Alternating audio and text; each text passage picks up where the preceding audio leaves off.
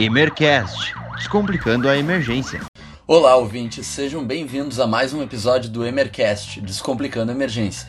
Eu me chamo João Pedro Scherer. E eu sou a Maria Eduarda, mas podem me chamar de Duda.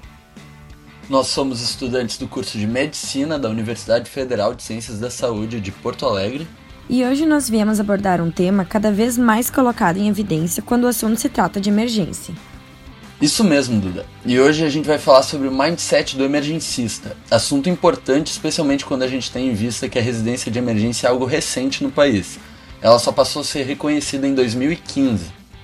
E para falar melhor desse tema, nós trouxemos um convidado super especial, o Lucas Rodrigues de Oliveira, residente emergencista do Hospital de Clínicas de Porto Alegre.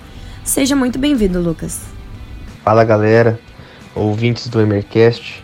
Bom, como já fui apresentado, né, meu nome é Lucas Oliveira, sou residente do segundo ano de Medicina de Emergência do Hospital de Clínicas de Porto Alegre. E antes de começar, queria dizer que estou muito honrado de participar novamente desse projeto tão legal que é o Emercast, né, que vem aí para divulgar a emergência e conhecimento para todos os tipos de público que a gente sabe que carece de informações uh, relevantes, informações de qualidade. E hoje a gente está aqui para falar um pouquinho sobre emergência, que é uma coisa que brilha os olhos de quem faz, inclusive o meu. E em especial, né, falar sobre, vocês vão introduzir aí sobre o tema do mindset da emergência, que é uma coisa muito falada, é uma coisa que a gente vai estar trabalhando, é uma coisa que é muito importante e que realmente ajuda e muito a salvar vidas. Tá certo? Muito obrigado pelo convite. Vamos começar aí o papo. Vamos que vamos.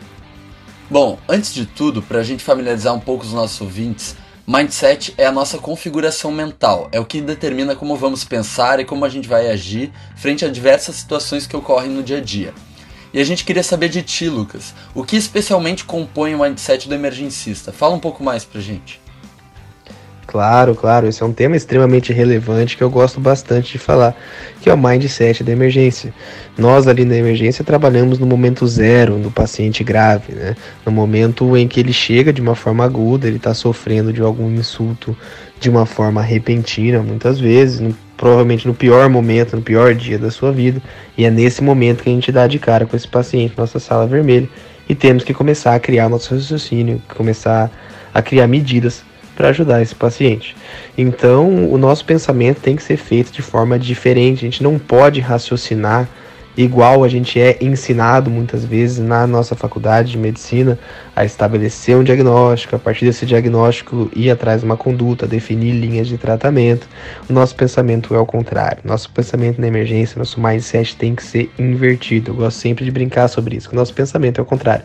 O médico de emergência é diferente de todos os outros especialistas, porque a gente atua no momento num cenário completamente diferente.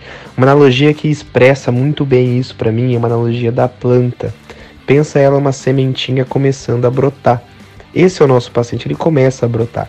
A gente não sabe se aquela planta vai se desenvolver quando ela é só uma semente, e ao olhar a ela, como olhar ao doente no momento zero, se aquela planta vai virar uma bromélia, uma rosa, um girassol, alguma outra coisa. A mesma coisa da doença a gente vê um sintoma, vamos supor, uma dispneia, a gente não sabe se aquela dispneia vai virar um DPOC, uma asma, uma insuficiência cardíaca descompensada, uma fibrose cística.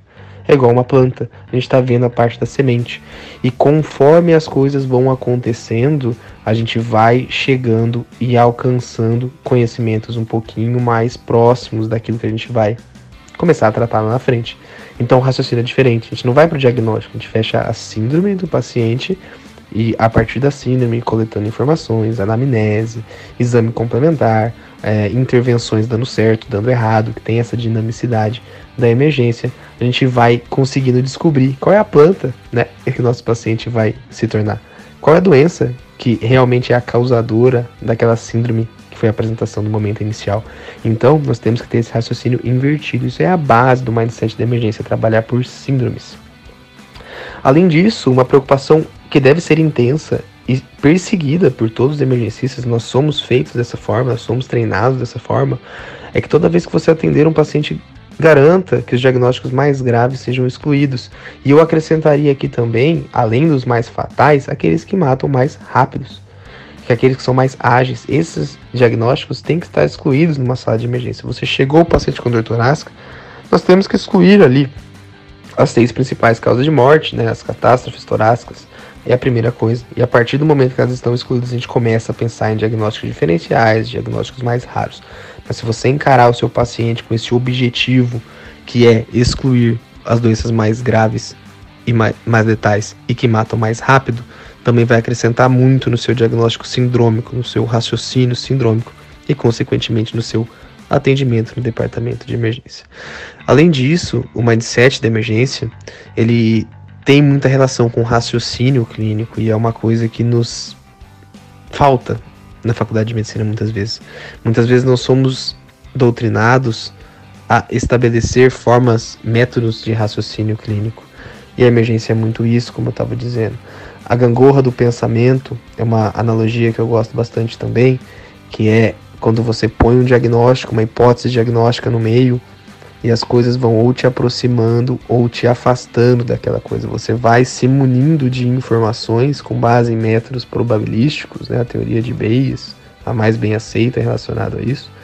Você vai acrescentando informações né, para te aproximar daquilo que você pensa, ou informações vão indo contra, e você tem que ter essa noção durante a elaboração do raciocínio, que às vezes você começa com uma hipótese e as coisas vão te guiando para outro caminho. Então o emergencista tem que ter esse mindset de reavaliar e um mindset de trocar, se for necessário. Então isso são coisas que compõem basicamente o mindset, né? São coisas que é a base de todo o desenvolvimento do atendimento ao doente grave.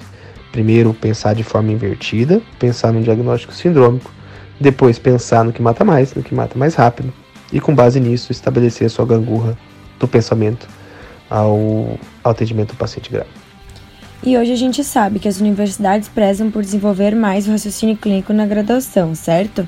Então conta pra gente, quais foram os teus desafios e o caminho que tu percorreu para desenvolver e aprimorar esse mindset de emergencista que tu possui hoje? Com certeza é uma coisa que vem melhorando conforme a nossa prática médica vem sendo desenvolvida e a valorização do raciocínio clínico vem sim melhorando. Porém, eu acredito que a gente está muito distante do local ali, do nosso objetivo, onde a gente realmente quer chegar. E nós, aqui eu agora como residente, e muitos de vocês aí na formação, na fundação, por exemplo, acabamos tendo um viés que é o fato da medicina de emergência já ter um espaço maior em Porto Alegre do que ele tem no resto do Brasil. E dessa forma, muitos profissionais já estão nos cargos de chefia, nos cargos de, da academia mesmo, né, lidando com vocês no dia a dia, então vocês vivenciam isso ainda cada vez mais. Uh, porém, ainda não é a realidade nacional, a gente tem que trabalhar bastante em relação a isso. Em relação aos caminhos né, que eu percorri, eu acho que a base de tudo é a necessidade. Quais foram as dores que eu senti durante a minha graduação e quando eu me formei que eu senti falta? Muitas delas foram os motivos de eu procurar tanto fazer emergência quanto das coisas que eu mais busco estudar aquelas coisas que eu mais senti falta são aquelas que eu vou começar a estudar. Então, eu sentia falta de estabelecer esse diagnóstico sindrômico, começar a tratar a partir dali. Eu procurava diagnósticos de cara, e no começo a gente não consegue dar diagnóstico, no momento agudo a gente tem que tratar a síndrome para a gente conseguir pensar de forma mais clara até chegar a um diagnóstico. Então eu estudei bastante esse caminho. Então o, o ideal para você crescer e os caminhos vem da necessidade. O importante é, de aprender com os erros né, é que você fale sim e a partir das falhas você corrija. Você estabeleça motivos para buscar o conhecimento naquela área e parar de errar. Então, extrapolando um pouco o tema e falando sobre mindset da emergência ainda, a emergência é um cenário que você precisa ter muitas soft skills junto com o raciocínio clínico, por exemplo, precisamos desenvolver várias áreas que muitas vezes não são dadas para nós durante a graduação. E o médico emergencista precisa estar apto a exercer isso. Por exemplo, lidar sob pressão. A gente vive momentos de atendimentos extremamente críticos. O paciente parado, o paciente extremamente chocado, provavelmente no pior dia da vida dele e daquela família que o cerca. E nós temos que lidar sob a pressão. Nós temos que conseguir atender esse paciente da mesma forma como entenderíamos outro, dar para ele o que ele merece, dar para ele o melhor da nossa prática médica. Isso é soft skills e é pouco valorizado na nossa formação. A gente valoriza muito as hard skills, né? As hard skills, aquela conhecimento teórico, a bagagem teórica. Mas muitas vezes você não tiver as soft skills, você não consegue deixar o seu lado hard aparecer no atendimento. Então, gerir, gerir equipe multidisciplinar, a emergência é um cenário que o trabalho em equipe é extremamente necessário. Eu usaria dizer que na medicina é a área que mais se beneficia de uma equipe multi bem treinada, bem cooperativa e unida para o mesmo ideal, que é o atendimento ao paciente. E muitas vezes a gente não é ensinado a lidar com isso, gestão de pessoas. O médico emergencista é o gestor da sala vermelha, ele gere toda a equipe.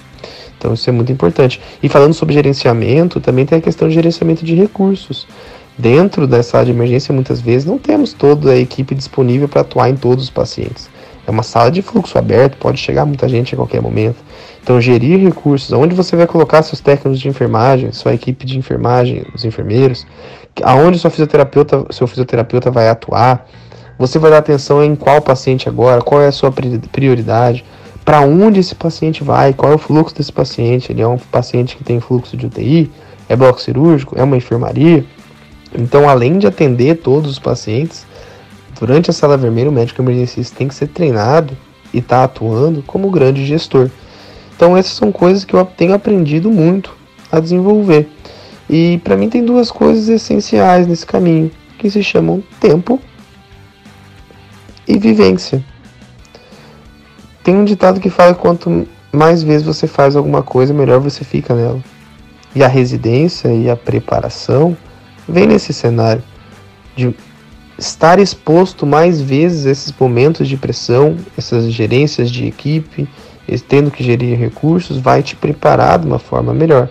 Então, das dores que eu disse no começo, a gente precisa se expor cada vez mais a essas situações durante a graduação, seja quando forma. Então, quanto mais cenários você viver, melhor você vai ficar naquilo. E uma coisa que eu ganho muito, que eu gosto muito de trabalhar na residência, são as simulações. Que a gente vivencia num cenário que a gente ainda pode errar.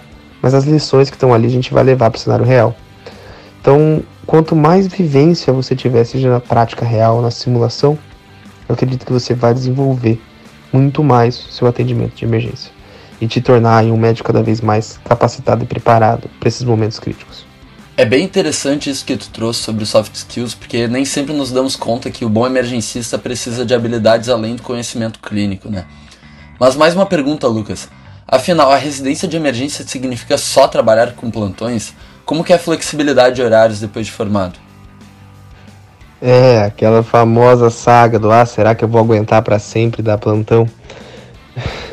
bom, a primeira coisa é que o plantão pode também ser bom. Tem gente que gosta de dar plantão e tá tudo bem.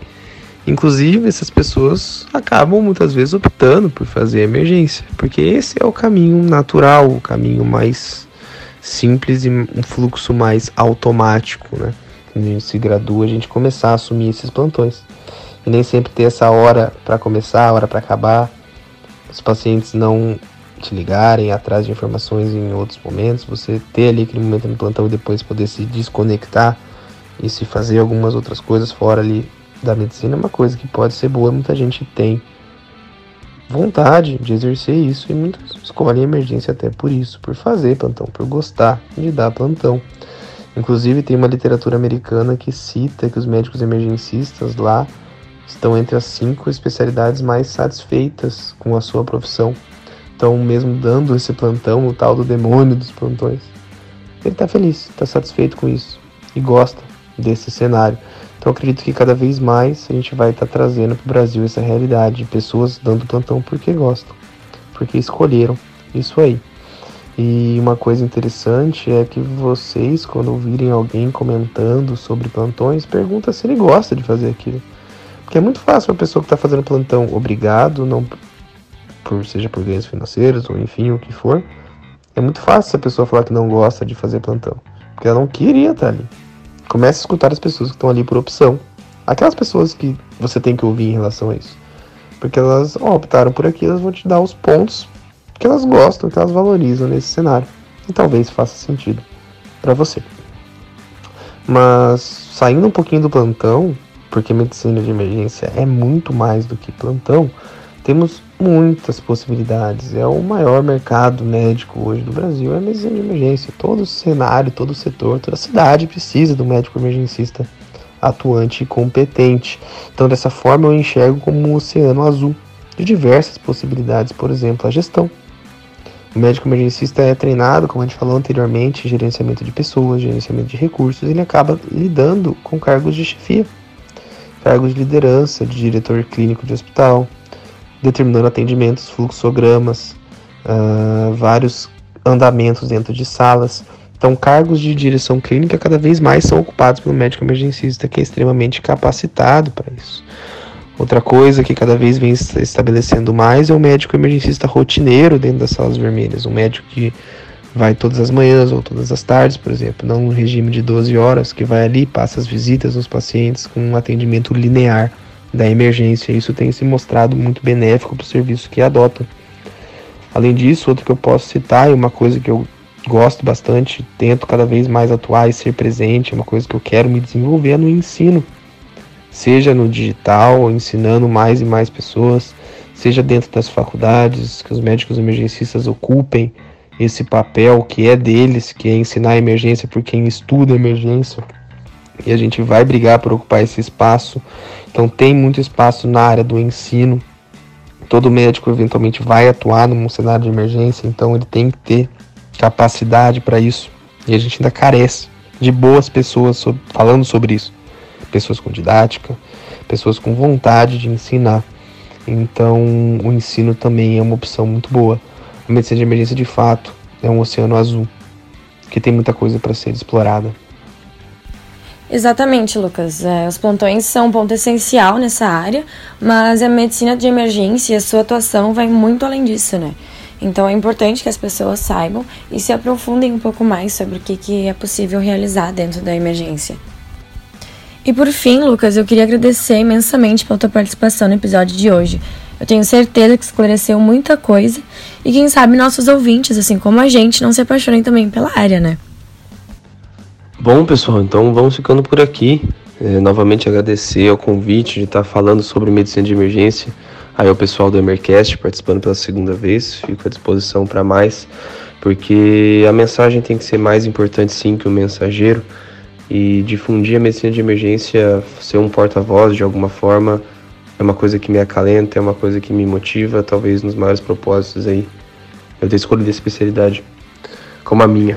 E atender melhor, difundir a especialidade da medicina de emergência inclui atender melhor os pacientes. Então, espero que todos vocês que estejam escutando isso do mindset, isso do raciocínio, estimule vocês a estudar cada vez mais e se preparar cada vez melhor para atender os seus pacientes aí quando for a hora de vocês estarem na beira do leito. Tá certo? Então, novamente agradecer e também convidar quem estiver por aí nos escutando a acompanhar mais sobre raciocínio clínico, medicina de emergência, algumas outras nuances do atendimento que a gente gosta de estar falando bastante. Lá no meu Instagram, em outros canais de comunicação, mas o Instagram já é o maior aí, é o arroba lucas, Rodrigues com dois Ds, e também no além.da.medicina, né, o além da medicina, a gente fala sobre soft skills, preparação para residência, e várias coisas, conteúdos aí diferentes um pouquinho da abordagem tradicional, a gente tenta dar uma visão real, uma vida prática relacionada a essas coisas para a gente consiga, no final das contas, atender melhor o nosso paciente, desenvolver o raciocínio, desenvolver todo esse mindset, uma coisa que a gente bate bastante. Tá certo? Então a gente vai ficando por aqui. E o último recado é dizer que as doenças muitas vezes são sim silenciosas, mas que são silenciosas apenas para quem não sabe ouvir. E a nossa, nossa função é treinar cada vez mais os nossos ouvidos para que essas doenças façam cada vez mais barulho e a gente possa estar tá, tá atendendo melhor. Espero que todos tenham gostado do episódio desse mês e nos vemos no próximo episódio do Emercast. Até lá, não esqueçam de preencher nosso formulário de satisfação e compartilhar esse episódio com amigos e familiares. Abraços a todos!